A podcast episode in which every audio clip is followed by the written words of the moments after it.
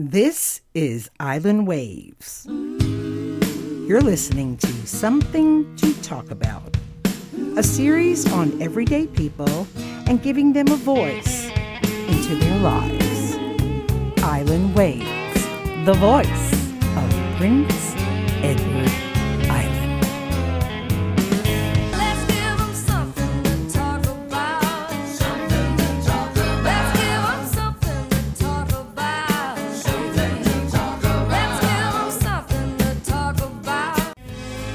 This is Island Waves, and you are listening to Something to Talk About. And today's guest is Caron Senechal from Cambridge, Prince Edward Island. How are you doing today, Caron?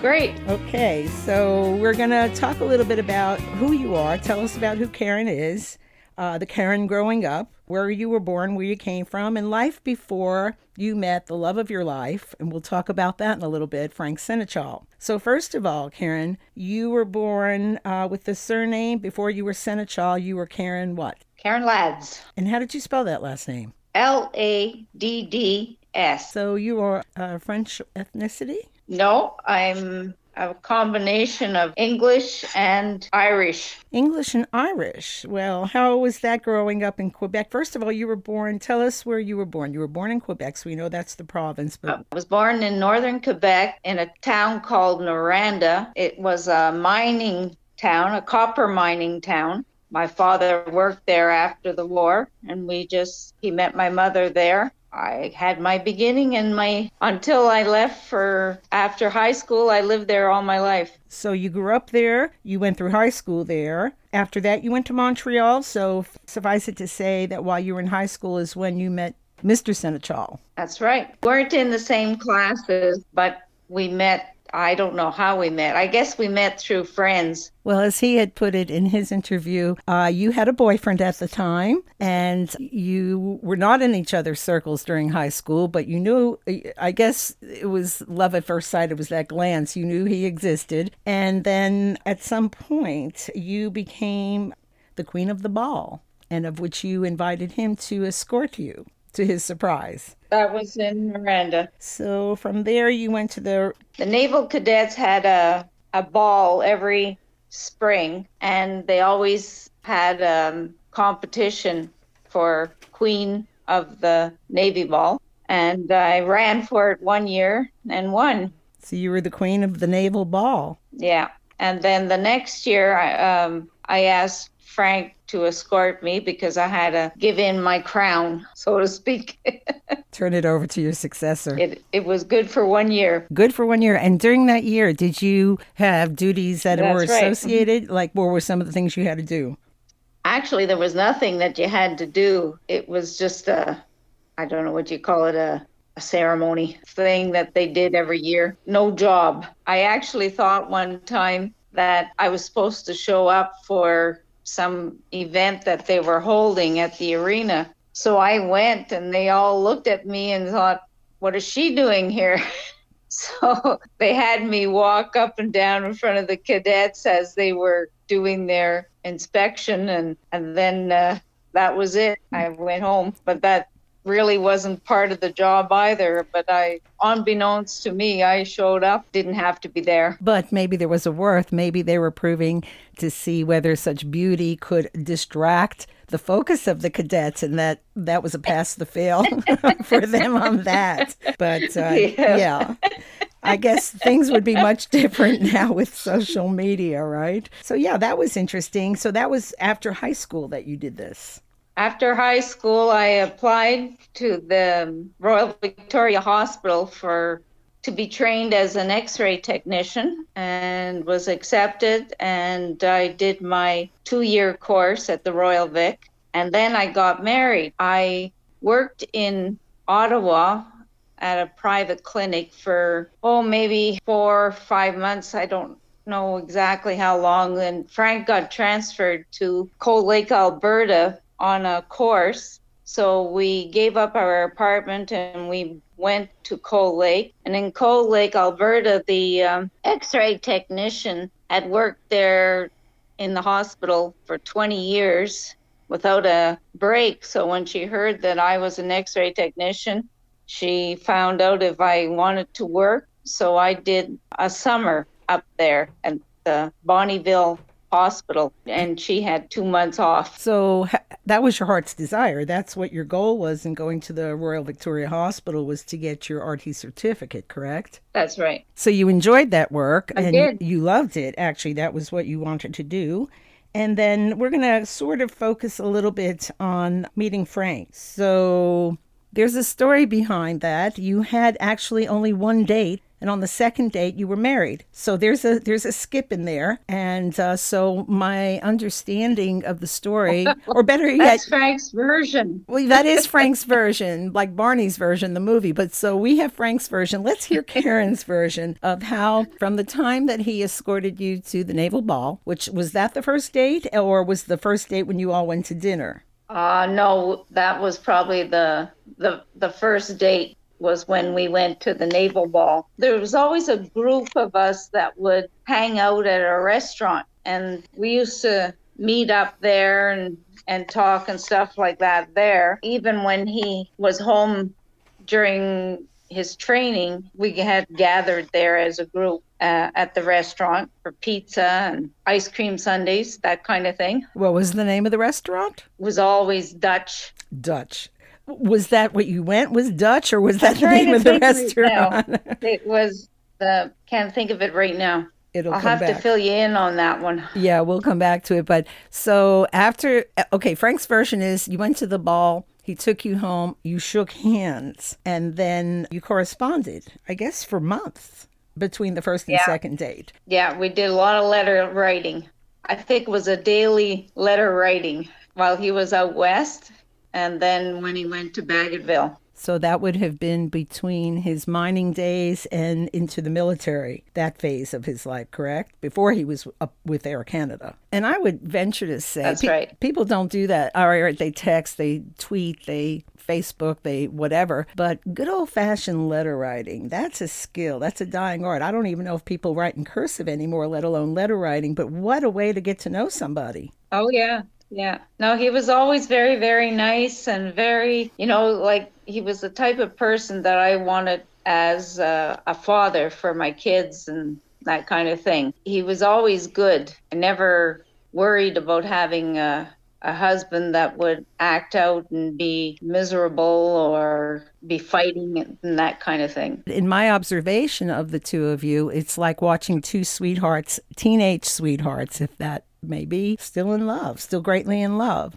Not to mention, neither of you were hard on the Yeah. eyes. I mean, you were, yeah, you were a gorgeous couple. He in his strapping uniforms, and you were just the belle of the ball and just gorgeous. And as I recall seeing a wedding picture of you, didn't you get married on Christmas Day? No, it was December the 7th, which is the day that they bombed Hawaii, the anniversary of the day that they bombed Hawaii. But was there a significance in that? We went to visit a friend in Ottawa while he was while he was stationed in Ottawa and I wanted to visit him so we went and we stayed with the family friend and uh she said, "Why are you waiting to get married?" And we said, "Well, you know, it's winter time, this that." She said, "Get married now." So uh, we uh, set a date for December the 7th. Shocked my mother, of course. Anyway, they all got used to the idea that we're having a wedding in December. I, they would have preferred it in the summer when all the relatives could attend because we had a lot of relatives in New Brunswick. Frank's family and my mother's family are all from New Brunswick. So it was uh, trying to organize a wedding in December wasn't easy. We managed and we had a great time. And not to We, uh, mention that beautiful dress you wore with the white muff. Yeah, that was really gorgeous. So getting to that day, getting getting to the point. Uh, so, what do you think your mother was more shocked about, the December seventh wedding, or you getting something in the mail, sort of pre-announcing that Mr. Senechal had fancy intentions for you? So, tell us about that story from your side of the desk there. Well, it was kind of a joke for me getting that in the mail, but I think my mother was more worried that I was pregnant and, having a rush wedding. So Frank sort of uh, let the cat out of the bag, so to speak, because you got an insurance letter for the ring that he had decided while he was on base to go to the PX and get. Didn't consult with you. I guess he knew your ring size. Uh, before he even popped the question, you got a letter in the mail saying that you were the beneficiary of the insurance for said ring. The question is, did you confront Yeah. him that you were already knew about it, or were you pleasantly surprised? No, I I uh, kept it hidden because I didn't want, in case it wasn't a ring for me or something, I didn't want to put him on the spot. That would be an awkward pause, huh? So I just left it un- until he pro- until he proposed. I I didn't say a thing. Well, that I think that was a very honorable thing to do, and I wonder how things would have turned out had you said, "Frank, I, what's this insurance letter I got on a ring?" But uh, you you did it quite elegantly. So he took you out to dinner, and he popped the question. Now, knowing Frank today, and not knowing him from yesterday or yesteryear, did he get down on one knee? Was he the romantic, or did he just say, "Caron, we're getting hitched"? No, he we were eating and he took the ring out, gave it to me, put it on and I guess he said, Will you marry me? I don't even remember. I was kind of flustered in the middle of the restaurant and everybody looking at us. so I was quite excited, quite happy. Couldn't wait to get home and tell my mother. that the letter was for you. It was the right person, correct? Yeah. So I wonder I wonder what that outcome would have been A had you not gotten the letter and just was blindsided with the surprise. Would your answer still have said yes or would you say you had to think about it? Oh no, I I I was definitely madly in love with him. So there was no question about that. And did the restaurant applaud when you said yes? He was the guy for me. He was the guy for you and still is. Yeah. So the question I always ask my son-in-law, are you still in love with him as much today as you were when you first met him? Oh yes. Good. Although I know him better. well, sometimes knowing someone allows us to coexist, I think, in a symbiotic way. After marrying Frank, which by the way, where did you get married? Was it in Ottawa no, we got married in Noranda. In Noranda? So back home for both of you. Then you moved to Yeah. Ottawa. So what was the sequence there? He was in military. He was in the Air Force. So you were an Air Force wife. Did you live on base or did you have your own place and he just moved around? How did that work? No, uh, when we first got married, there was no uh, uh, PMQ available on the base. So we lived in Ottawa, an apartment building. And then from, we didn't live there very long, maybe six months. And he got training thing in um, Cold Lake, Alberta. So we packed our stuff up and put it in storage and we went to Cold Lake, Alberta. And we lived in a, a motel for that summer. And that's where I worked in Bonnyville,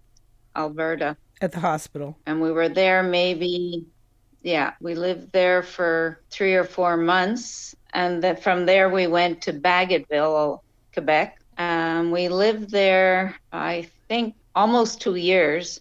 And then we went back to Cold Lake, Alberta, and we lived there. I don't know, funny how you forget, but uh, must be a year that we lived there. And then Frank found out that Air Canada was hiring. Some of his friends had applied, so de- he decided to apply as well. It was better pay and that sort of thing. And uh, first thing you know, he was training with Air Canada in Montreal. He stayed with a friend to for that course, and I went home with Keeley. Then, when he was just about finished the course, he bought a house in Pierrefonds, and we lived there. That's in Quebec. Uh, I think we lived there for five years or so, five or six years, and then we moved to another place called Saint Lazare, and we lived there for 20 some years 25 26 years and then we moved here And we'll be back with more of something to talk about here on Island Waves, the voice of Prince Edward Island.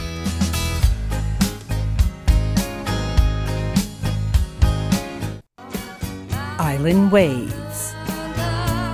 Something to Talk About is a series on everyday people and giving a voice into their lives.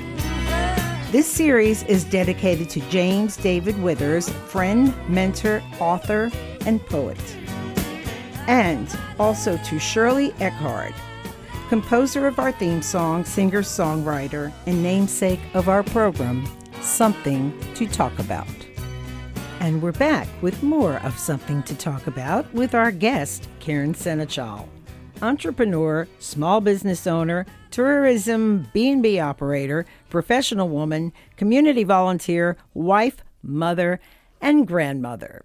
I'm so glad you took time out of your very busy day and schedule to be with us today, Caron. Let's talk uh, now a little bit about transitioning into full time motherhood and staying at home, taking care of uh, not just one, but two children. Uh, this you had Keely, and around the time she was four, I believe your son Greg was was born. Yeah, Greg Greg was born in uh, Pierrefonds, which is a suburb of Montreal. He was born in March and in a snowstorm. we made our own trail to the hospital. And then when he was three, I think we we moved to Saint Lazare. So when you worked at Seaforth Medical Center for a few months, that was before Greg was born. That's right. I, I was pregnant for him at the time. I remember I went for the pregnancy test. So whenever I was working around uh, the X-ray where you they're doing the procedures that had radiation, uh, where you wouldn't be behind the wall, I always wore a lead apron. That was tough. That that would be challenging. Wearing that lead apron all morning long was heavy. Yeah, I, I, I was just there for as a replacement while they were uh, looking for regular people, and, and it was a long way for me to travel, and I didn't. It wasn't convenient. So when they finally found somebody, I stopped working. And then had Greg and went on maternity leave. And then did you That's right. return to the workforce then, or was it when Air Canada went on strike? Yeah, when Air Canada went on strike, well, it was the pilots that went on strike. So then I got a job at Suzy Shier, which was a clothing retailer. I, I was hired in the warehouse for a while. Then they needed somebody in the office, and they came and asked me if I'd be interested. I took the job there. And from there, at that stage, Greg was probably four years old, and we were living in St. Lazare. It was a long way to work. And I, I'd call home and they weren't home from school and I'd worry about them, worry about them. And I said to Frank, I can't take this anymore. I gotta, I'm quitting. so I quit work and until they were old enough. And from there, I got a job with the um, Moyers Teachers Store in one of the big malls in in uh, the West Island, and I worked there for a, a while. Uh, and then they asked me to be manager, so I worked as a manager for a while, and then uh, I quit. Now, at some point, you also looked after an ailing aunt, a senior aunt who unfortunately had dementia for several years. Had an aunt living in Noranda, and her husband passed away. She had uh, dementia, and we didn't know who was going to look after her. So then I said, Well, I can take her back with me to Montreal and put her in a nursing home, and then just always be checking on her and making sure she was being cared for which became a daily job. I think I must have done that for five years. At one stage, I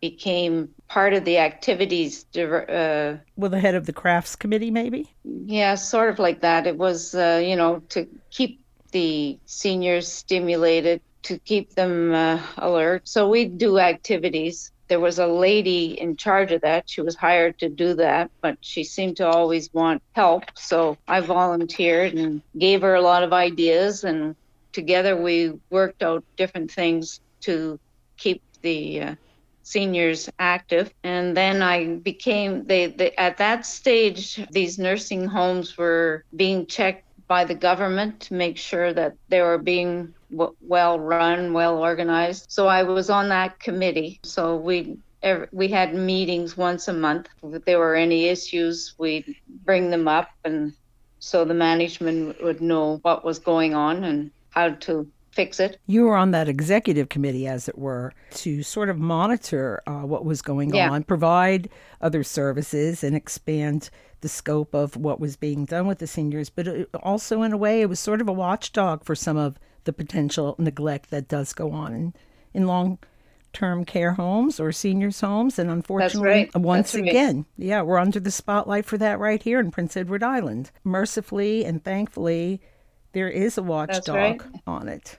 I was saying one hears horror stories about the different goings on in these various homes, some of which are licensed, not licensed, uh, NGO, GO. Uh, I guess it, it's a sector that sometimes gets overlooked in the overall scope of things in our busy day to day and in monitoring what's going on. But I always think it's a good thing when there is a task force or a watchdog committee or an overseer, if you will. And I believe they, they should be licensed. I know that there's a, a big factor and sector of people out there that are getting to that age where they're looking for alternatives to staying at home, or maybe they can't stay at home. So we will all at some point depend on that integrity to make sure that there isn't any neglect going on. Yeah, uh, but even if if you have that committee or whatever, it doesn't mean that the rules are being followed. Or you never know who you're hiring. If they just want a job, or if they just want to get it done, they don't care about people. You know, that there has to be some empathy. And a lot of times the employees have no empathy. They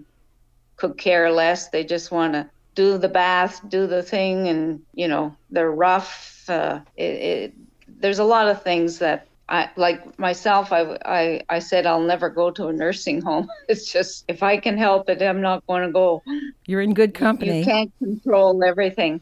No. And I just guess by the nature of the beast, if I may say, things are different now. Uh, people, they work because I think it's not so much a calling like it was when we were growing up. You felt like you were called or leaning toward that profession or that way of life. And so, therefore, yes, it was a paycheck. Yes, we all needed to pay bills, but also you loved your work because this was your life's passion. And now I'm finding that it's more, I don't want to use the word entitlement because that's not entirely correct, but people just focus on the fact that they have to pay bills and it's a paycheck and it's a job description and they're not going to go one scintilla above what it says on that paper. Yeah. Fortunately, the focus now or the uh, the tide is shifting to encouraging uh, there's senior stay at home initiatives right here in Prince Edward Island that make it more feasible, doable, and more attractive for people to stay in their homes. It's less cost, it's more cost effective, I should say, to administer care to those people. I mean, there are people that need to be in a long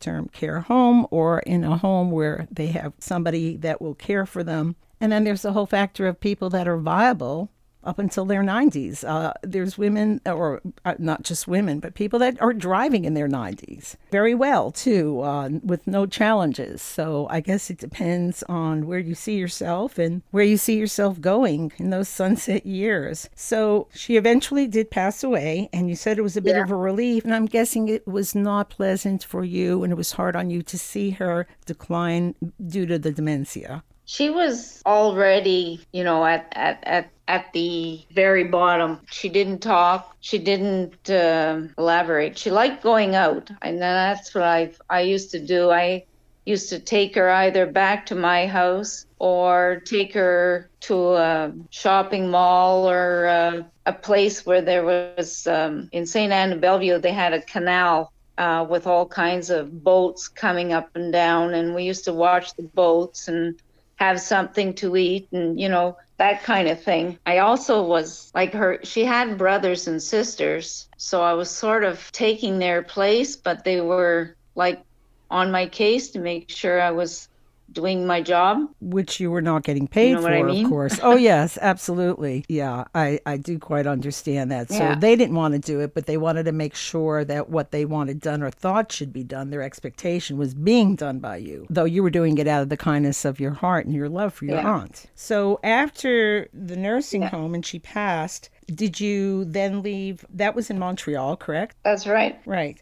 And then uh, was our Right. So now the children are growing up. I want to circle back around to a comment that you made in your pre interview when you talked about something that your father in law said a few years after your daughter's birth. Your father in law mentioned that you should have a son to carry the family name. And what were your feelings on that matter? I found motherhood very difficult. I said that was it. One kid, that was fine with me. then I got the pressure that we had to have the the family name carried on. Anyway, we ended up with Greg, which was the best thing ever. Don't regret it a bit. No, never. And you, as a mom and a grandmother, you could probably concur that when you have the first child, you think you're so in love with this child, your heart is exponentially full of love. And then you have the second one, and I think there's a bit of a, you know, a self doubt like, will I be able to love this other child? And then the child comes and your heart just grows bigger and, and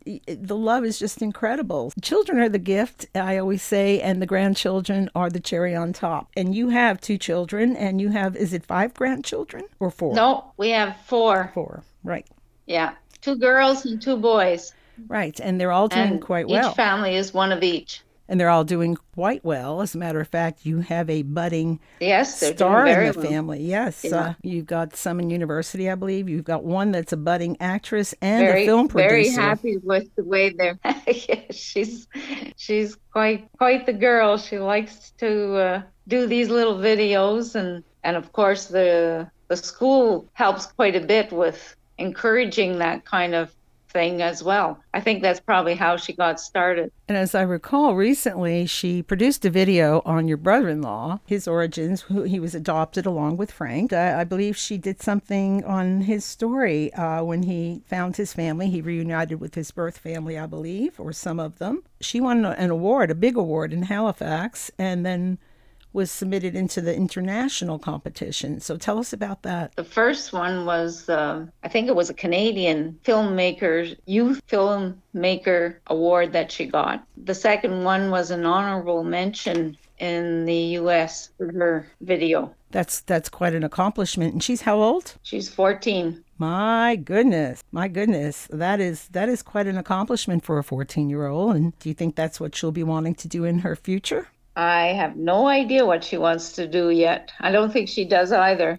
Well, I don't think But, anybody uh, does at fourteen. She's been an extra in a couple of films. She, um, you know, she's getting to see the background and that idea. So where it goes from here, I have no idea. Well, that's good. And the best piece of advice I can offer would be get her a good agent or sick Frank, uh, you know, put her Frank with her every time she goes or before she signs a contract to just look over her shoulder. It can be a cruel industry, but it's a very rewarding one. Okay, we're going to circle around, circle back around to when Frank was traveling with Air Canada as a pilot. How did you manage being not a single mother of two, but sort of like that because he was away and as I understood it wasn't always coming back home at the end of the day for dinner. It was sometimes taking him away 3-4 days at a time or weeks at a time which pretty much left you in charge as the domestic goddess of the Senechal compound, raising two children. How was that? It was hard at times. You got used to it. You know, like you could pretty well do anything and everything yourself. Didn't have to depend on a man to be there for stuff. You had to make your own decisions and that was a when when you finally got the hang of it, there was no problem to it. Everything was on your own shoulders. We were born into a generation when women were hanging up their aprons and proverbially bringing home the bacon, or as the saying would go, I bring home the bacon, I cook it, and clean up after it. And you did all those things because you were a professional woman. You were raising two children uh, on your own, and I don't mean that in, in anything disruptive to the to the household or to the marriage, but the the logistics of it were Frank wasn't a nine to five. I'll be home for dinner, dear. You know, it wasn't that type of profession for him. So, did you feel as though the fact that you were the the pilot or the captain or the engineer of this home and family did you feel that you were cheated out of you know the recognition that most women that were that were hanging up the apron and going into an office or into some um, competitive field with men? Did you feel uh, remiss about that or did you have any what were your feelings on that? I didn't really feel because of that. But you know, if you're a stay at home mom, if you were into a gathering where people were talking about their careers and discussing that kind of thing, you kind of felt like nothing to say, well, I'm a mom, I'm a stay at home mom. You got kind of dropped out of the conversation very fast. You do lose a bit of identity. You know, why why a career wins over motherhood, I don't know, but for some people it's a in at a certain stage it might be a downer. Do you do you think that that's the case now? Because I think women, it's a little different for women now. It's it's an attitude, it's a genre, and well, with remote working at home, we're seeing more and more women in the fields that necessarily were not occupied by women or where women were tokens. And the fact that they can work out of the home, well, still wear the apron, still bring home the bacon, still cook the bacon, and still manage a career and a family and a home. Did we do ourselves a good thing, or did we just pile it on? And was the word multitasking a good thing, uh, or, or or was it or was it a downfall? Did something detract from our roles as mothers and women when we did go into the competitive field? I think competitive fields is a different story altogether. Women nowadays don't feel like for a family to function well that they have to stay home. They feel like the they can multitask. Uh, sometimes it's a little bit too much for some people. I think where women are finding it very difficult now is in these non traditional jobs where they're being accepted in their roles that were traditionally he- held by men. They're finding that very difficult. And I found just when I moved to the island that if you're a female and you say, well, you know, what about this or what about that, they will say, well, uh, let me speak to your husband. Or if you call about something, well, they want to speak to your husband. And do you think I don't that's know the if you've experienced that Oh. yourself or Absolutely. Oh, I could tell you stories, especially being a single woman without a husband. so you can just imagine for the first little bit, and I was married for 25 years, but for the first, I'd say the first 10 that I was not married, it, people looked at me like I was some alien or a stranger, or particularly since we live in rural PEI, uh, it was more like, are you still here? Or oh are you back? And i'd say no i live here all the time. And they, they kind of look at you a little funny like uh, well who does your shoveling? Who takes out the trash? And they don't realize it that as human beings uh, if you put your mind to it you could do it and sometimes you don't have a choice. You have to do it. So going back to that statement Caron do you think that it's a generational thing and today's men may be a little bit more enlightened or a little more accepting of the fact that women are capable of doing equal things or making decisions or even taking a wrench to a pipe or something if the case may be? They're slowly learning. You know, as much as I'd like, I, as much as I would like uh, somebody else to do some jobs, often uh, it's left up to you. So you have to do it. When we signed the contract for this house, it was to include the um, plastic sheeting underneath the shingles of the roof. I got a call from Frank said saying that they've decided they're not putting that sheeting underneath the shingles. I said, it's part of our contract. They should be doing it. So he said, I know, but he says, they said, they're not doing it. We don't need it. So I called the contractor and I said, that's part of our contract. We want that included. He says, you go pick out the lighting and leave the roof to the expert. So about five years later, we had to redo a whole new roof. Did you feel as though you were being dismissed and that you couldn't get your way? Or what would have happened if you said, no, it's in my contract, I want it? Because obviously you were right. Well, yeah, and then on top of that, he had said, if you if you don't like us doing the job, we'll just quit. So here I am in the middle of a house build. What am I going to do? I have all these men saying they know better. So I just threw in the towel. I've been there, I've done that, and I've regretted it. And sometimes you don't get the chance to say, I told you so, or I was right. Unfortunately, you just have to deal with the remedial, I would guess, rather than what you knew would have been done correctly. That's right. So there's a lot of things that that come up with different things like that, where they uh, they refer to the man rather than the the female. So I, I, I think that women on the island who are on their own must have it pretty tough trying to get what they want. Well, we get called a lot of colorful names, that's for sure. Circling back when you were in Quebec, you guys moved out of Quebec because of the politics. You said it was not a healthy environment. Uh, I'm not sure what year that was. Elaborate on that, Caron. Well, I lived, brought up in Quebec, and then they had that FLQ crisis where the, the French speaking people were fighting for their rights. But after they got their rights, which they deserved, they went overboard, I think. So everything had to be French. There was no bilingualism for business, for most anything. Couldn't have English signs. It would build up real bad, and then after a while, it would calm down, and then you think, oh yeah, everything's good now, and then it would build back up, and then it would constant thing where it was being shoved in your face. And finally, I said, why don't we move somewhere where we're more comfortable?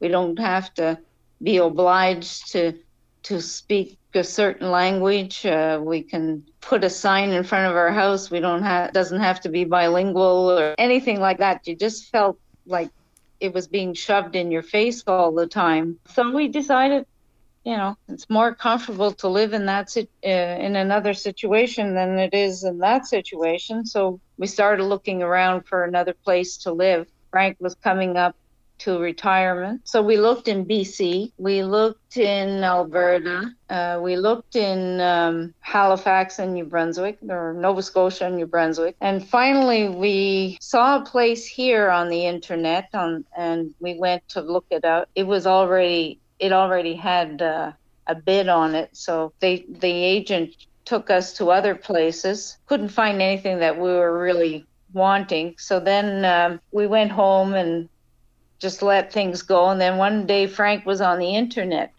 Spud Isle Realty. He, he found this property. So we called and we made an appointment and we came down with our camping gear. And the real estate agent there was here was really good. And she took us to see this property. Plus, we went to all almost all the way up to Summerside, and she showed us places around Rustico and everywhere. But we kept coming back to this property, and we liked it. Kind of reminded me of Noranda. We have we always had a cottage in Noranda. Every time I went down one of the the trails around here, I kept thinking of that place, and I said, I, I, I think we'll try and get this place. So we kept at it and we got it. Frank stayed in the farmhouse in the springtime when the house was being our house was being built. I came down a couple times. He was around here most of the time while I was packing up in St. Lazare and trying to sell our house in St. Lazare. So I got everything all packed up just as the house was ready. We moved in here in December Of 2000? I think. Yeah, 2000 2000. or 2001.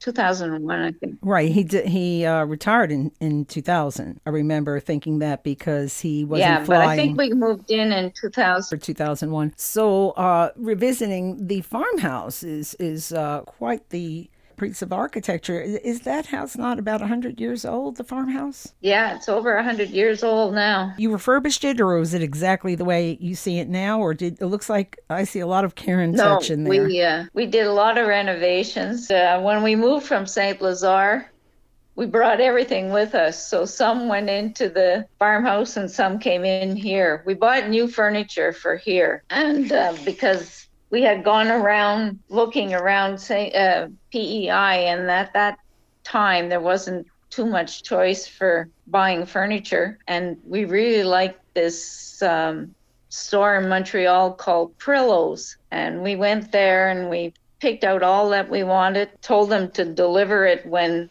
we were ready with the moving truck. So we got all set up with our uh, move, and Prillo's came and with the truckload of furniture, and they just were transferring it from one truck to the other truck. The driver said, The other truck will be there, will be here in an hour. Frank said, The other truck? He says, Yeah, we couldn't fit everything in one truck. So Frank had to go and find another U Haul at the last minute. and he had to go a long way to get it. It was uh, the other side of Montreal before we, we found a U Haul that we could rent. And then we had to have another driver. So one of our friends volunteered to drive the other truck. So we had quite a time getting down here, but we made it. So, did you both live in the uh, farmhouse while the house was being built, or did you come after the main house was being built? And then, follow up question to that is who designed that beautiful house there overlooking uh, Mink Basin in the back? Well, Frank was the one that lived in in the farmhouse the most. I came down twice, I think, two or three times. And then uh, the design was I put down ideas, and sorry, I don't remember the name of the uh, the architect, but uh, at that time called uh, the Do It Center in in Charlottetown had an architect. He took my ideas and he designed the house. From from your mouth to his ears to his hands. Yeah. yeah. Okay. It's a beautiful home and it's architecturally a wonder. So Um, yeah. together, uh, I always wanted a, a separate office for my massage business. And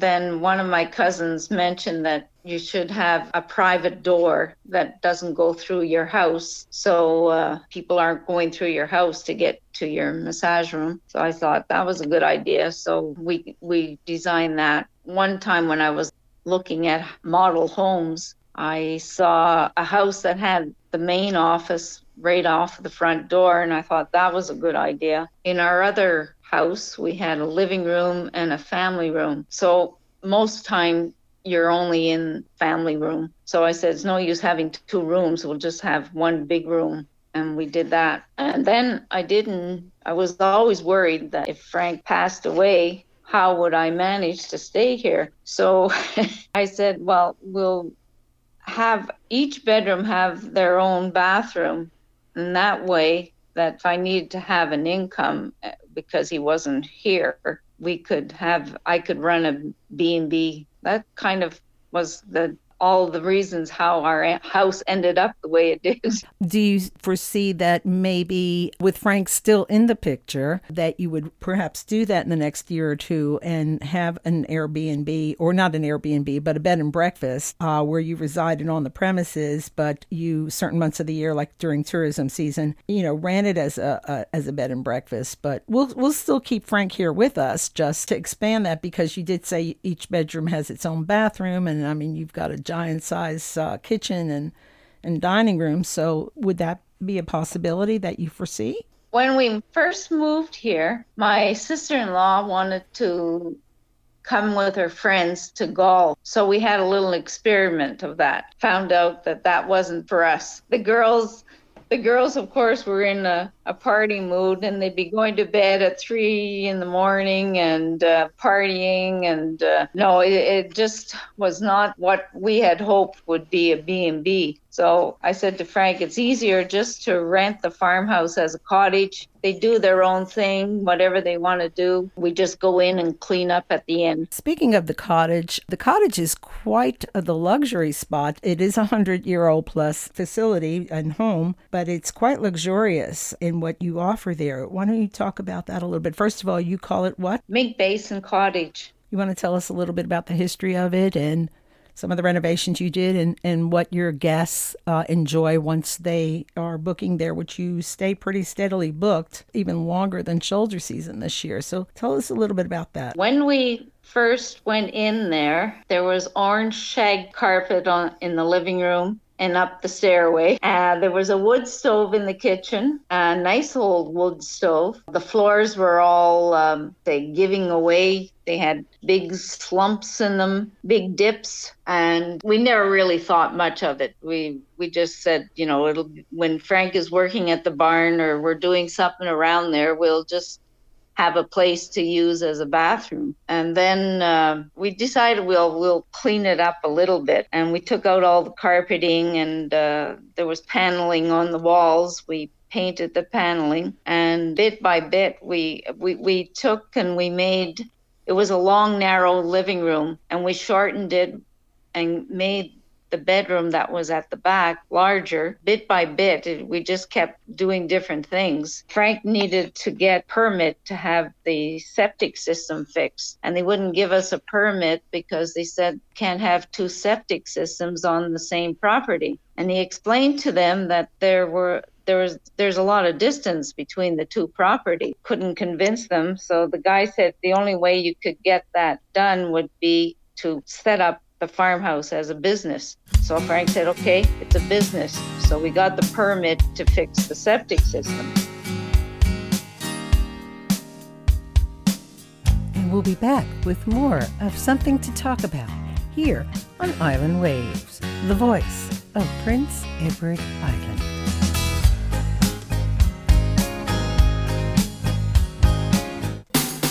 This episode of Something to Talk About is supported by Mink Basin Cottage, located in beautiful Cambridge, Prince Edward Island. Enjoy a beautiful century old four bedroom home with all the luxuries required for a wonderful island comfortable vacation. Enjoy the screen gazebo in the evening while you toast marshmallows in the fire pit or enjoy a wonderful barbecue. Close to Panmure Island Beach, book your staycation or vacation at Mink Basin Cottage in beautiful Prince Edward Island. You can book your stay through Vrbo. You are listening to Something to Talk About on Island Waves, the voice of Prince. And we're back with more of Something to Talk About here on Island Waves with today's guest, Caron Senechal. The fact that it's so close to Panmure Island is wonderful because they can go and enjoy the beach and they don't have to drive a long way to get to a, a beautiful beach. And it's just a beautiful setting. Uh, I can imagine just sitting there on the porch, and it's such a pastoral setting there, and serene and quiet, and you don't have the bright lights of the city. So I would imagine it's a it's a very popular place for people to come from from all over. Do you have? Is it just Canadian people that come, or do you find that people come from other countries? You're you're listed with Vrbo, and then also with Prince Edward Island Tourism Board, uh, with all their uh, mass media points. East Coastal Drive, I believe it is. That's right. Yeah. So tell us about the type of person, the type of clientele that would, say, for example, phone you up. Are they families? Are they singles? Or I know you've had uh, quite a plethora of people that have stayed there for the last, what, several years at this point. We get a lot of people from the US, all the way from LA. We've had people, but I would say most of the people are uh, Quebec, New Brunswick, and Nova Scotia. Um, we, we've had them from Alberta and that too, but but mostly uh, mostly you know the provinces that are close by. Not too long of a drive for them to come over for a few days and enjoy the island or or a lot of times they'll come over for one of the big concerts Like Cavendish, for example, where you book Mm. Yeah. solid for Yeah. that. Yep. and then um, it's it's mostly families because they can bring grandma and you know they can take turns looking after the kids and each have a day in the city or something like that without uh, you know having to put up with crying or whining. I always have a little plastic swimming pool too that the the real small kids can play in. Uh, i have toys for them to play with. So you, it's really funny when you when they come and you show them where the toys are and oh my goodness they're just they just go crazy. There's something about children when they walk into a room, even if they have the same identical toys, but they walk into a room and they're like, wow, you know. Uh, I often, uh, after having three of my own, I said to my children, I said, you know, they don't even play with half the things they have. You might as well just box them up and wrap them up and give them to them again as gifts. They won't know. They'll think they're new.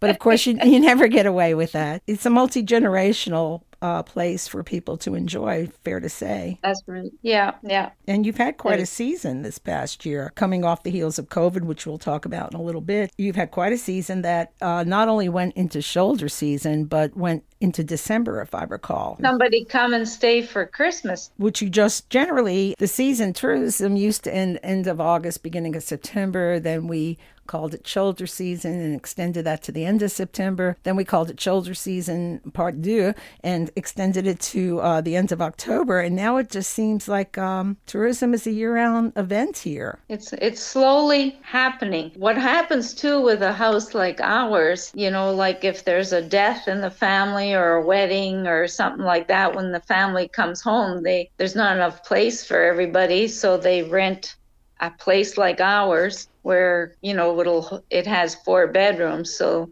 a lot of the family can stay in one place together. Uh, It's almost like a family reunion as well. I want to revisit your massage business. Where was it that you first decided that that's something you wanted to pursue? And I think you took a course in West Island in kinetic Swedish massage therapy to start. Did you Yes. know that that was your end product, that you wanted to get into that line of work, or did you just do it for your own self satisfaction? I mean, what was your process on that? Yeah, it was. I just did it on a whim for my own satisfaction. And then uh, as you're taking the course, you know, they're telling you, well, you know, you need experience. You need to advertise and massage people and then come back and describe your. It's sort of like doing a stage where you have to get used to doing it on other people with different kinds of problems. So you uh, first thing you know, in Saint Lazare, I had my dining room switched to a massage room. so people would come and uh, I advertised uh, at a couple of places. So I got used to doing massage, but you know, once again, I had the language problem. I, I don't know why in all these years I've never become bilingual. It bothers me especially now that Frank found out that he found his real family. He was adopted and he found his real family, and they're all French speaking. And I think, why didn't I learn how to speak French? But anyway, uh, that was another thing that that was a hold up with my business was being able to talk the talk massage with uh, the clients. It's hard for me to believe because I've always seen you as being very fluent in French with your postings. And I thought, my goodness, uh, you know, she probably, that was her first language and English might have been second. Because growing up in Quebec, you would have thought that it was uh, almost, like I said, something that you would do as your first language. Because you did, you, you were born and raised in Quebec. So how did you circumvent that? Uh, Was it because it was not two official languages at that time? In the beginning, Rouyn was, I'd say, three quarters English. So even though I played with French kids, it seemed like it was easier for them to speak English than for me to speak French. So even if I tried, they would switch to English. So I, I, I just, you know, never had the real opportunity to, to speak it. On, and, and I think it was only in latter years, like I said, when I was in my uh, maybe 30s, that French became very important. And, and that's when, you know, my kids were growing up and I put them in French school. Keely went to French school in grade four, and Greg was in um, what they call pre maternelle, sort of like a pre kindergarten school at four years old. So both kids are completely bilingual. Mom is is a struggling French speaking person. I think you do better than I do. All my grandchildren are all French speaking because in school it's uh, it's a requirement. But I myself, uh, when I try to dabble, I find that I get the the, the shake of the head, like please don't. I mean- you haven't heard me yet.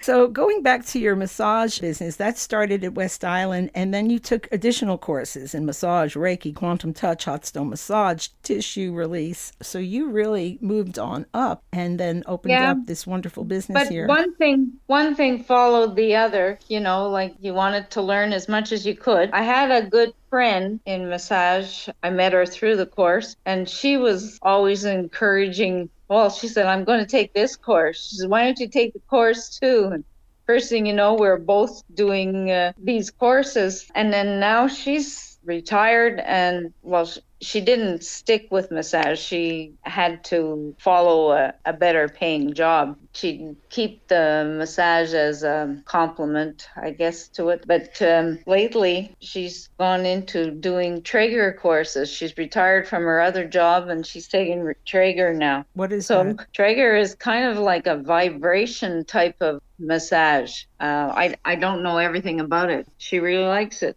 and so it's supposed to help people release tension a lot easier than than the massage, or or you do it in the combination with the massage. I don't know everything about it. She was the one that got me going into all the different things. And the name of your I don't want to call it a massage parlor. That Frank would have a, a picnic with that. Um, so it's called business. your massage business. Yeah.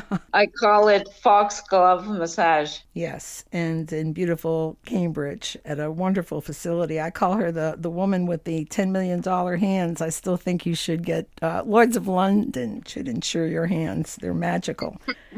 We just came through a very difficult corridor, Caron, for all of us uh, from the early part of 2020 till well now. We were given what, we'd say we were dealt a hand of cards that none of us expected to ever live long enough to see, and that was that we lived through a pandemic called COVID. How did that affect you personally in your life, in your marriage, in your businesses? What's your comment on that now that we're we're not quite on the other side, but we're hopefully getting there or getting to the new normal? I can't say it bothered me that much. I wore I wore my mask and I still wear my mask as often as I can. And I would say in the last 2 years they were the best 2 years health wise because I didn't catch a whole lot of colds. I was always feeling good. That part no problem at all. I did lose business because at the beginning everything was shut down. And then some people, um, when I started back up, found that I insisted they still wear a mask. They and I, I did as well. So they they found that was hard, and I, I don't blame them because who likes to be laying face down with a mask on? I did lose some business there. Other than that, I, I'd say you know not getting to see family was a little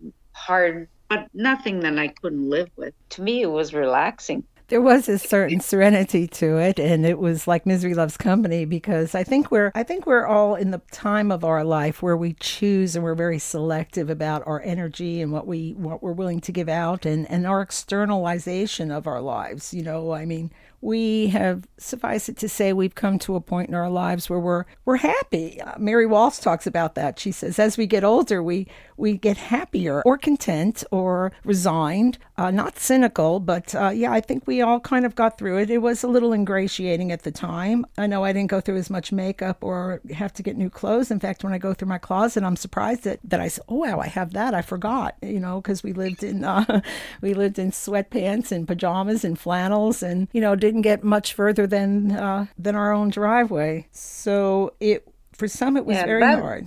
I, I didn't find it hard at all. You know, I still had to cut grass. I still had to blow snow. Uh, it was the same same old routine. It was just, um, you know, you didn't uh, dine out as much at first. We didn't uh, visit as much, but you know, I got time to watch all the TV shows I wanted to watch and read. Read, catch up on things. I do actually. I do most of my reading at night. I don't read too much during the day. It's my sleeping pill. So I read read two or three pages, and I'm out like a light. I uh, remember thinking that I got so many more projects done around the house, uh, rooms appropriated or reappropriated or reassigned. And that was nice because when we're on the run, when we're on the fly, you know, by the time you get back, you're tired. So uh, that was kind of nice. And uh, I certainly did not mind the masking or the level of respect that everybody seemed to be giving one another. You know, the space in the in the grocery store. I like the arrows. I mean, I still like the. I wish they'd still have the arrows. And it was kind Yeah. of nice with the protective shields. And quite frankly, and I don't, I should knock wood, but I don't want to make a noise here. It was nice not having the flu and everything that the wind was blowing in. And what I'm seeing now, and especially with the young children, is they're they're picking up everything now because we're not masking and we're not being as protective, and maybe we're not washing our hands as much. So the kids are always coming home. It seems like weekly with something, and Yeah. you feel like you want to just put this invisible shield around you to protect you or God forbid somebody coughs or sneezes while you're at the grocery store, you kind of jump and give them a look. It, I guess uh, I hate to use that expression, it is what it is, but we got through it. We're not entirely through with it. I guess it's just like anything else, like the flu or measles or shingles or anything. It's it's going to be uh, a factor of, of humanity. The new way. Becoming a pincushion is the new way. ah, we'll not even speak of that. I think it's going to be like the annual flu shot, and in fact, I've heard that they're going to combine them. So, so who knows? But being a Yeah. pin, pincushion is very much uh, exactly what I think we're all becoming. Just as we're getting through the highlights of of COVID, breathing out a little bit, so to speak, still wearing the masks, uh, we get hit with two hurricane. Well, the Hurricane Dorian was in 2019, and now we have Hurricane Fiona, which to me packed twice the punch of Dorian, which we just had in September. Let's talk about that. Okay. When it when it hit, we had everything put away, everything buckled down. I was going past the dining room. It was raining pretty hard then, and I see the cat is licking, eating something in the dining room. I thought, what kind of food does she have there? So I go over to look, and here's a whole bunch of water. And our windows, although they were closed, they weren't locked down, and the water was just pouring in. I spent three quarters of the night mopping up water, taking all the towels I could and sopping it up. And the next day, our niece was coming and she was going to be staying in the farmhouse. So she had the house. She and her family had the house, and um, it has a Generac. They were all set up. We have a generator here, but you know, it can only run so many hours, and then you had to stop it, fill it up with gas, and hope that everything is good for another few hours and then we're overnight and then come back in the morning and, and start it up again. So we were out of power at least 18 days. And all that time, we thought our generator was powering our two deep freezes. I opened up the deep freeze one day after the 18 days and found out everything was melted and smelling to high heaven. So cleaned out that. So there was a lesson there from Fiona. I'm down to one deep freeze. And uh, I said, you know, why are we stockpiling? We're only two people. Why are we stockpiling all this food? Uh, it- That's another lesson learned there. We've lost a lot of trees. We had to redo the roof on the gazebo at the uh, farmhouse. We have another gazebo that's down by one of the streams, and it had an outdoor toilet with one of those uh, composting toilets. It was crushed right down. Frank and I just got that road cleared a few days ago before the last storm there. And so hopefully we'll soon be able to go and clean up that mess. But we have 57 acres of land, and I'd say three quarters of it, the trees are down. So we have uh, a lot of work ahead of us. We're trying to figure out where to go from here. There's a guy that's going to come in the spring, give us a quote for the trees. Like, because we have a lot of water around our property, two streams, well, actually, three streams, and then the basin. So they're not allowed to cut trees along the edge of the waterways, which is a silly rule because these big trees come down and they take away three quarters of your land. The island is surrounded by tide water. And they don't realize that that water coming and going and coming and going is wearing the bank away so that if you have a tree that toppled over, that ground is all loose and that's going to just take away more land. They have to learn that trees of a certain height should be cut to save the land, but it'll take time for that. But anyway, right now I I just overwhelmed with all the work that's going to have to take place here in the spring. It's daunting. Yeah. It's overwhelming. And on top of it, I've heard it said, I think it was the premier said that i i there's a five year overall plan before we can get the full cleanup done between the amount of work. The amount of destruction, the, the people that are in the trades that are doing this work, this clean up the arborists and and you know the the people from forestry, they're they're working night and day in dealing with this. I know from over here, I've been through two layers of it: what insurance will do, what the province will do, what Red Cross will do, and then there's the forest enhancement, and it's it's just keeping up on what's being done, what still needs to be done, and then where you go to to to get it done. It's uh, it's it's overwhelming. Well, we're all at an age too that's not feasible to get out there and work steady all day cutting trees. No, but correct me if I'm wrong. I think well, so. Fiona came on September 24th. I know from September 25th until yesterday. It's been a daily, daily event of of some sort of level of cleanup or or trees. And to be honest with you, I, I found it not only overwhelming in the beginning when I woke up that Sunday and from where my house is all the way down my lane, it was nothing but a massive pileup of trees. I couldn't get up over it, under it, side of it. And fortunately, I have wonderful neighbors and I could hear their chainsaws. And we met in the middle, and it was an all day affair just to clear a pathway to get out. And then Yeah. you, you look around and it looks like bombs went off. You know, what was beautiful groves of trees and stands of trees are now just twisted w- with such fierce aggressiveness of this this hurricane. It was um, it's sad. I've never looked so much forward to having snow just to cover it up and where I didn't have to see it. well, you know, sad as it is, you got to think of those poor people in in Syria and Turkey. There were all that cement and everything down, and uh, and people still buried underneath. And we came off pretty good. We're, we're lucky the way we came out. Absolutely. We- We have a lot to be thankful for. And, uh, you know, cleanup, we'll get to it. Trees are easier to move than cement. with people under them. The only saving grace I had in the first few days and weeks was as I would walk up and down my driveway. And mind you, like I said, it was a daily event of having people here clearing trees, cutting trees, moving wood, and it was it was very depressing. Eh, But I would see these little new growths of trees coming up where there was wonderful hundred year old trees, and I guess I thought, well. make way for the old for the new what's that saying trees that will you know we're, we're raising trees of which shade we will never enjoy but that's the way it goes All I do is I look there and I say, "Ooh, lumber. we could." I could make a shed. ah see i I don't could have make a garage. i don't have that vision i keep thinking i should call uh, the people over there at the at the mill here and say hey can we do a deal I, I could use a garage if you you know i'll give you the wood from what i understand yesterday everybody's filled up to the brim that we've Everybody that we know has filled their boots with the wood. Uh, that was kind of my condition when the province came. I was like, "Where's this wood going? Can you donate it to somebody that really needs it?" And I think they looked at me like I was either an idealist or a fool because they're thinking, "Lady, a lot of people aren't burning wood. We now have heat pumps. Everybody that needs wood has it for the next three years.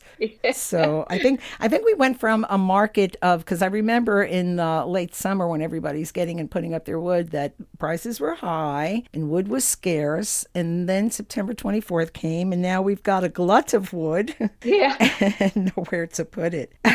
moving forward, Caron, you and Frank uh, were very instrumental in rekindling the spirit, if you will, of Cambridge Hall. Let's talk about that a little bit. Well, we, we got involved kind of by accident. Um, one of the girls that was was the new president of the hall unfortunately got cancer, and she came to Frank and said, "While I'm having my treatment, would you take over the running of the hall?" So Frank said, "Sure." Uh, while he was in that position, the government came out with grants to keep the the old halls from closing. They would offer a grant for renovations or additions or whatever. He applied for it and he got the renovation and we had the the back hall added to the Cambridge Hall and we had the kitchen renovated to a point and then we had the hall itself painted. There were two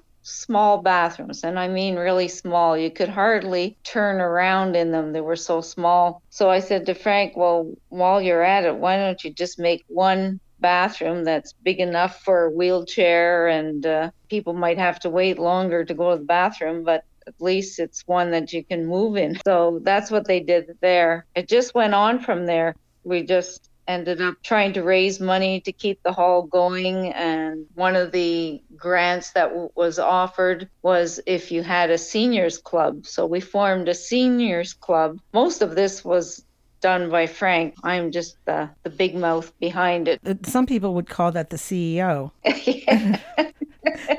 Somebody's you got to know, be in charge, Be- Caron. Behind every good man is a better woman. That's right. And so the man just stays in front to, you know, to shield us from all the BS, you know. So, yeah. Wait, isn't there, again, I, I love sayings, but isn't uh, heavy is the hand that, that rocks the cradle or powerful is the hand that rocks the cradle? So, uh, yeah. hmm Yeah. So anyway, uh, I I help with running the ceilidhs or running the seniors club. Uh, you might say keep him on his toes, and uh, he does all the rest. But uh, yeah, the the hall I imagine would have shut down if it wasn't uh, our involvement. Um, it was the locals who, who got it up and going to start off with because it wasn't being used. It was closed down and it was being uh, it was uh, falling apart. So with all these renovations and stuff like that, it's still running. So we've been here 20 some years and uh, is still going. Going strong. And I'd venture to say that had you guys not stepped in to do all that, including the renovations, the grants, the expansions, uh, the updates, that hall would not be standing today. Well, probably not because the back wall, when they started to renovate, the back wall was all rotten. One time uh, after a rental in the hall part, the floor caved in. So uh, Gary McClure and uh, Jim uh, worked on putting beams underneath and securing it. Both of them were small enough to get in there under the stage and and work on it. Frank Frank couldn't fit. We talked about that. Was that because there was too much fierce step dancing going on and it just, they went right through the floor or what? Uh, could have been. The floor hadn't uh, broken, but it was the the beams underneath. The support underneath. beams. Yeah. And it's a So, beautiful uh, hall. Hanging in there. You know, they've they've added um heat pumps and they've added the Generac, and it's become a Warming, warming center. center, Mhm. and it, it it's come a long way. We've had computer classes, art classes. Uh, we did a kind of a faux curling, if you will, one one winter. I remember that. I remember that was my introduction into curling, and I'd realized that my temperament was just not there for it. I did it with earnest, and I wanted to be first, and then realized that as much skill and craft as you get to push that stone, the object of the last person is to knock it out, and it just made my blood boil. And I thought, this is not a good fit for me. not a sport that um yeah. It's a good job you're not playing croquet. Possibly so possibly so so the the hall is that's about a hundred year old building or more the architecture yeah. yeah Yeah, there, there was an old school right there, I think maybe in the parking lot at one time. That was the Cambridge School. And uh, beside that was, um, call that a welding place that did welding and I don't know what else they did, but machinery ironwork. do you foresee that with this new year 2023 and again getting things sort of back to some sense of normalcy do you see that there will be a lot of events that will be hosted there and that you'll be doing again to keep the hall sustainable or what's what do you foresee in the future for the hall Well, I really liked it when we had uh, concert, you know, that kind of thing, ceilidhs. I think Frank finds it a lot of work. I think the entertainers now are not as open to doing it for free. So I don't know if that's uh,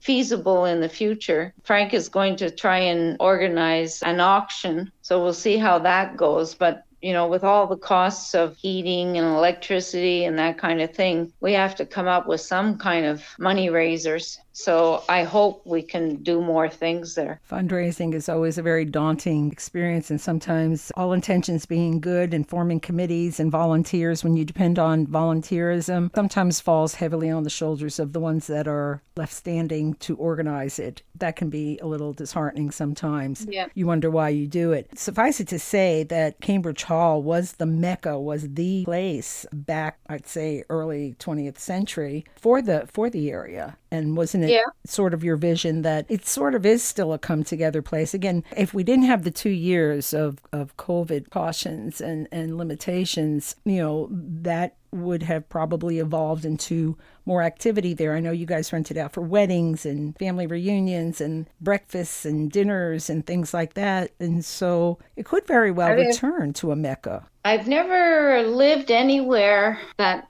people did that like the island does. If the kids have a birthday party, they rent the hall. If they have a baby shower, they rent the hall. This was always done where in other places where I lived before in people's homes. So I'm always amazed at how uh, open uh, people are to using the hall for those events, which is good for us.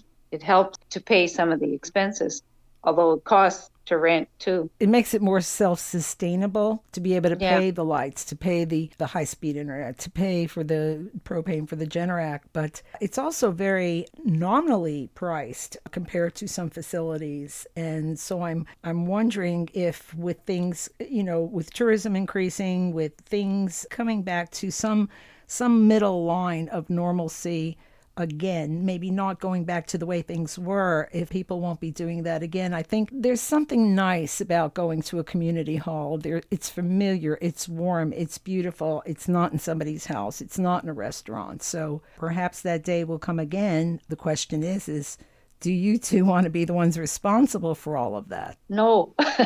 Exactly. Exactly. Yeah, no, it, you know, like you have to, Frank has to maintain the parking lot. He has to keep doing the snow removal. We we share cutting the grass around there because we we do the big field on on the far side of the building as well as by the parking lot. So it means going up there with the, the small lawnmower and the big lawnmower, uh, the big tractor, and we both cut grass the hall maintenance, you know, the washing of the floors and the bathroom and the, the back hall and decorating for the different seasons, all that kind of stuff. It's time consuming when you have other things to do. Absolutely, and particularly when you're not getting paid for it and it's a volunteer and labor of love. I think sometimes it's underappreciated as well. Yeah, I don't know if it's underappreciated, but there's nobody popping up to help.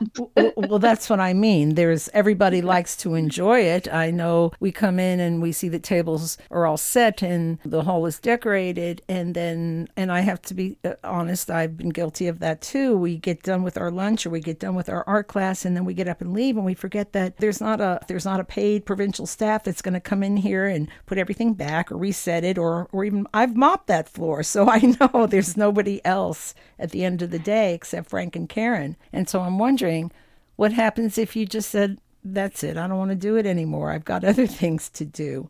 What would happen? Yeah, I, I, I don't really know right now. Patsy McClure is very good taking care of the hall rentals. Like she'll give out the keys and meet the people and uh, give them the instructions. Whether she wants, like she used to run the card games as well. She has aging parents who both ended up in a nursing home, and her mother is still in a nursing home. So I think she finds it uh, a little bit much. Plus, she still works and her husband is a fisherman aside from her there aren't too many other people that are interested in doing it. And i think she just does it in honor of her parents because that was their hall. Her parents used to rent the hall every new year's and have a new year's party with everybody. Oh, that would be and they'd nice. have music and dancing and food. And i think it's in their honor that she still volunteer. They were pulling straws and taking different jobs on but somehow that faded. The,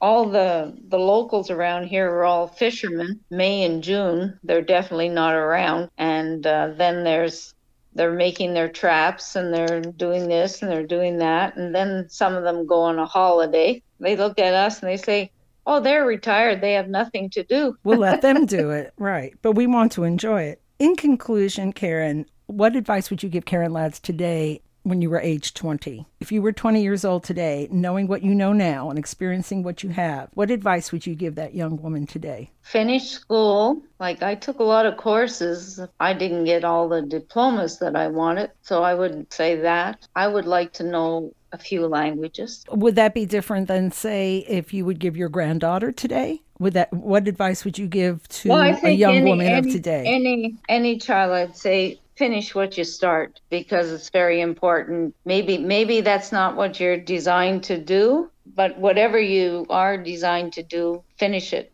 Get the paperwork, do it. I think a lot of people have skills and they learn the skills, but they don't have the paperwork for it to prove it. So that was one of my big regrets. When I trained as an x ray technician, I got married and I didn't pass my RT. I had to redo physics. I regret not redoing that. But other than that, you have no other regrets. Do you think, had you chosen that path, your life would be different today? And how would it be different? I think that diploma is very important. I don't think it would be really different. I, might have earned more money. I would have liked to have brought in more money. That would not have deterred from the happy person that you are and the, the well satisfied and accomplished person that you are today. Suffice it to say? Oh yeah, everything has turned out wonderful for me, so I'm I'm very happy with that. Just lucky along the way, I guess. Lucky in love, lucky in life. Yeah, very well. On that note, I'd like to thank our guest today on Something to Talk About. We have had the pleasure of speaking with Caron Ladds Senechal from Cambridge, Prince Edward Island. Caron, thank you so much for taking the time to talk to us today. You're welcome. Yeah, onward and forward, right? One foot in front of the other. That's right. Thank you, Caron. It was good talking Welcome. to you.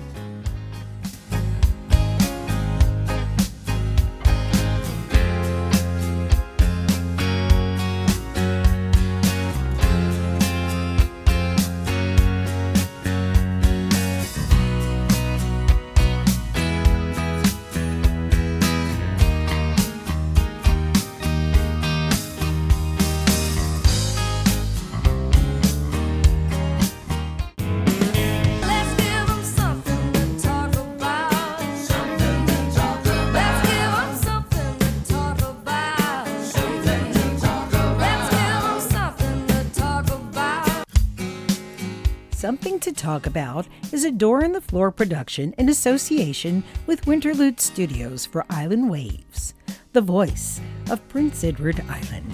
Executive producer and creator Virginia Winter. Research contributions by Brittany Williams, Tracy Law, and Helen Balms. Audio technical and director assistance Brittany Williams. Post production Winterlude Studios, Prince Edward Island. Master editing Virginia Winter. The producers would like to acknowledge and thank all of our participants of our series, Something to Talk About, who generously gave their time to be interviewed and share their lives with us. And to Holland College School of Journalism and Mass Communications, particularly to Brittany Williams and to Lindsay Carroll. Special gratitude of thanks and appreciation to our technical guru and advisor, Dr. Watson Ohms, and to Millie, our loyal canine companion and moral support. Something to Talk About is a door in the floor Winterlude studio production made possible with support from Prince Edward Island Senior Secretariat and the Winter Foundation for Island Waves, the voice of Prince Edward Island.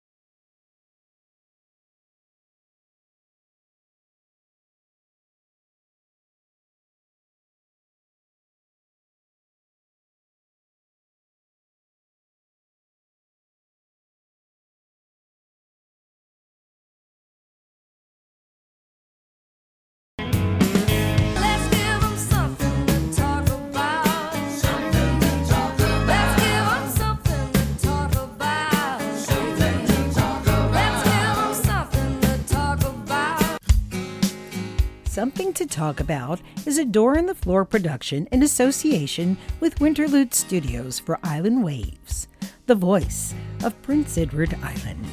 Executive producer and creator Virginia Winter. Research contributions by Brittany Williams, Tracy Law, and Helen Balms. Audio technical and director assistance Brittany Williams. Post production Winterlude Studios, Prince Edward Island. Master editing Virginia Winter. The producers would like to acknowledge and thank all of our participants of our series, Something to Talk About, who generously gave their time to be interviewed and share their lives with us. And to Holland College School of Journalism and Mass Communications, particularly to Brittany Williams and to Lindsay Carroll. Special gratitude of thanks and appreciation to our technical guru and advisor, Dr. Watson Ohms, and to Millie, our loyal canine companion and moral support. Something to Talk About is a door in the floor Winterlude studio production made possible with support from Prince Edward Island Senior Secretariat and the Winter Foundation for Island Waves, the voice of Prince Edward Island.